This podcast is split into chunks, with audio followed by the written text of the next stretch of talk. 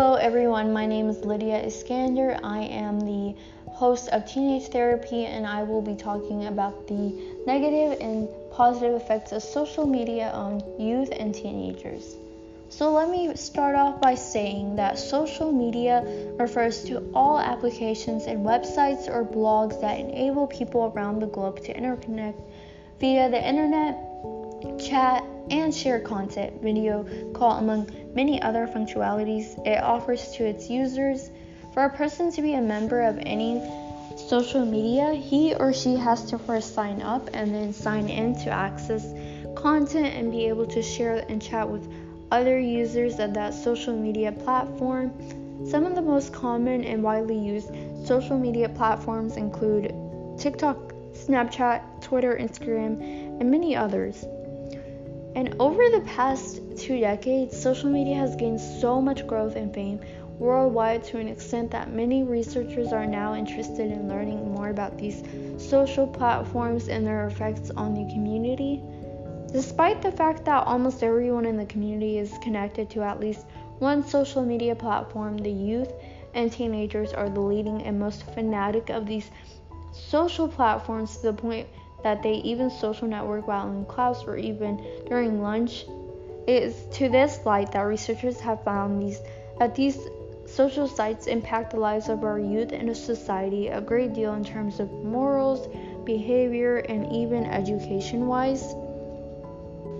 So, I myself, of course, I'm a teenager and I get really addicted to social media. I could stay on there for many hours and will never get bored until I've seen everything but addiction to social media has many serious effects, including poor study habits, living away from reality, and a bad health.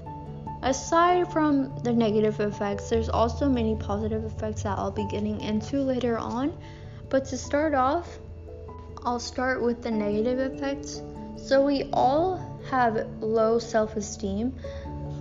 Mostly, I feel like I really do, but most teenage girls start comparing themselves with celebrities after spending time on social media and want to look slim, pretty, and rich like them. It's actually normal to copy people they admire or consider a role, mo- a role model. This imitation can negatively affect their self respect and dignity. Let me start off by saying that before social media, I've never really compared myself because I wasn't as um, I didn't have a that much of lower self esteem.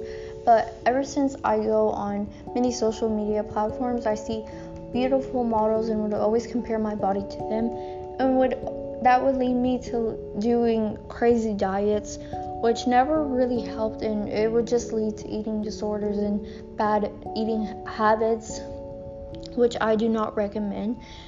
But yes, even though many teens know that their peers share only their highlight reels on social media, it's actually very difficult to avoid making comparisons. Everything from physical appearance to life circumstances to perceived successes and failures are under a microscope on social media. Next, I would like to talk about the lack of sleep we all get because of social media. So, researchers believe that one problem is that social media use can actually disrupt sleep, and poor sleep can lead to anxiety and depression. Social media use at night disrupts sleep in a number of ways. People stay up at late at night. The light from the screen can disrupt one's um, circadian rhythm, and many people wake up in the night in order to check or respond to messages Adolescents report that they use social media at night even when it affects their sleep. They worry that if they do not use their social their phone at night, they will miss out on potential social interactions online, which they believe would have a negative effect on their in-person social relationships. Also, adolescents report that their peers expect them to be online and available at night. There is a social norm to respond to messages quickly and they don't want to violate that norm by sleeping through their messages. Many adolescents report um, sleeping with their phone and checking it constantly, constantly at night, which I myself do. Another harmful aspect of social media is cyberbullying, which is bullying that occurs online. As many as 72% of teens say that they have been cyberbullied at some point. Cyberbullying is more strongly correlated with suicide attempts than face-to-face bullying. Unlike bullying that takes uh, that takes uh, place in person, victims of cyberbullying cannot get away from it. It stays online and it happens out of sight of teachers and parents. Among the major effects of social media, cyberbullying is an evil that has become such an atypical today, which is crazy to think of because victims of prolonged cyberbullying often end up with psychological problems like depression, isolation, loneliness, stress, anxiety, low self esteem, and even become suicidal. The lack of mechanism to unravel users behind cyberbullying accounts is what is making these activities rampant. Next is the increased in need of luxurious and or facilities, which I myself can relate to. So when teenagers see different people having luxurious and facilities, they want they want to get them too. They try their best to adapt and copy it with what they see in movies or what they see online and socials. So they demand expan- expensive things from their parents and make them uneasy and out of the budget. Their parents also feel helpless in spending a good amount in purchasing such luxuries. So, some other causes of unhealthy social media use is a fear of missing out, which is also called FOMO. It could keep you returning to social media over and over again, even though there are very few things that can't that can wait or need an, an, an immediate response. Someone will have you believing otherwise. Perhaps you're worried that you will be left out of the conversation at school or work if you miss latest news or gossips on social media.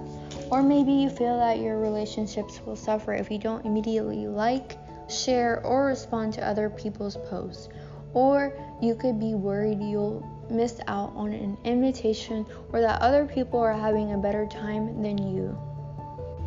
Many of us use social media as a security blanket. Whenever we're in a, a, social situation and feel anxious, awkward, or lonely, we turn to our phones and log on to social media. Of course, interacting with social media only denies you the face to face interaction that can help to ease anxiety. Your heavy social media use could be masking other underlying problems such as stress, depression, or boredom. If you, spend more time on social media when you're feeling down, lonely, or bored, you may be using it as a way to distract yourself from unpleasant feelings or self soothe your moods. While it can be difficult at first, allowing yourself to feel can open you up to finding healthier ways to manage your moods. So, now aside from the negative effects of social media, we'll move on to the positive effects. So, many organizations and websites now offer support via social media for those suffering from mental health challenges. Thus, they bring together to share experience. One study found that patients with severe mental health conditions such as bipolar disorder use social networks as a way to feel less lonely in addition, many sites allow people to sign up to receive texts providing inspiration, positive messages, and recovery resources, which is so cool and great for those who have that. So, some social networks can create peer motivation, inspiring young people to develop healthy habits, try something new, follow their dreams, and speak up about things that matter to them. Teens can also find positive role models online. In addition, a wide variety of apps offer instructions and support for developing a more positive outlook and building healthy habits such as meditation and exercise. Another of the positives of social media is that mental health experts and researchers can use it to collect data that subsequently informs research. In, in, addition, therapists and other professionals can network with each other within online communities, thereby expanding their knowledge and reach.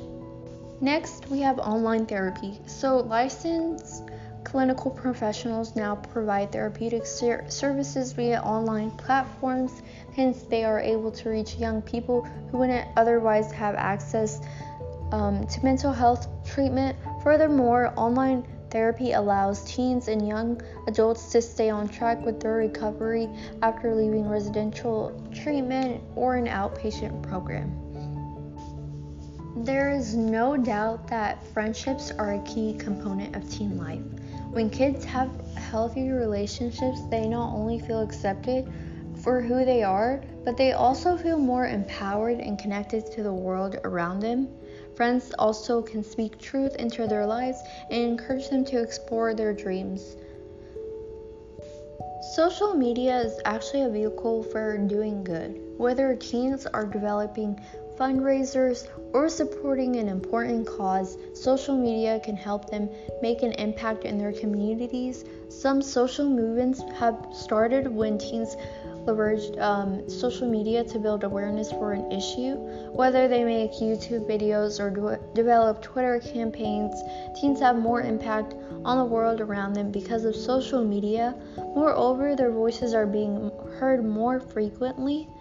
Social media also exposes kids to important issues all over the world, not just in those those in their communities.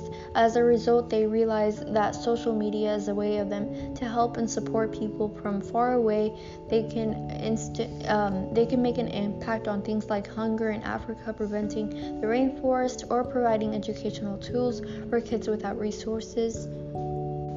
Also, another way teens are finding support is through online communities. For instance, um, kids struggling with issues like drug addiction and eating disorders now can find help and support online without ever having to leave their homes. This is especially helpful for teens in small communities or rural, rural areas where resources may be limited. Suicidal teens can even get immediate access to quality online support. One example of online support occurred when a Reddit Minecraft community talked to a teen out of suicide. Aside from posting positive comments and messages, more than 50 of the users used voice conferencing to persuade the teen not to go through with it. This is a perfect example of how social media and technology can benefit teens today. Next, I would like to add that social media is a place where you could connect to friends for where you haven't talked to them for a while. Like after high school, you might not see your friends and you could stay connected by social media. And also during quarantine, we were all we were all quarantined, not able to see our family members or friends, so we used social media to connect with our loved ones so, my next point is how to break social media addiction. So, we could all try to go on a social media cleanse. We could challenge yourself to go to a certain time without checking social media, whether it's for a few hours or an entire week, which could be really hard at first, but when you really put yourself and try to do it, it could get easier. One 2019 study found that some students who went for five days without social media experienced a sense of serenity, although others were actually afraid of missing out. So, next we could delete apps or disable notifications from social media. Most people check into social media mindlessly, so put a small barrier in the way by turning off social ne- uh, turning off notifications. If you don't see a social media icon or alert every time you pick up your phone, you're less to you're, you're less um, likely to spend time there. Lastly, we could set limits and stick to them. Most phones and tablets allow you to set the time you've spent on certain apps. You could set a limit for your time spent on social media and stick to it, or use an app that blocks social media after you've hit your limit. For teens, the American Academy or Pediatrics also recommends that social media use not interfere with activities like family meals, exercise, or unplugged downtime can also dedicate time to hobbies or activities. A hobby or new activity can also curb your desire to check in social media. And last but not least, I would like to thank you for your time and listening to this podcast. I hope you all enjoyed it and learned something new, and thank you for listening. Goodbye.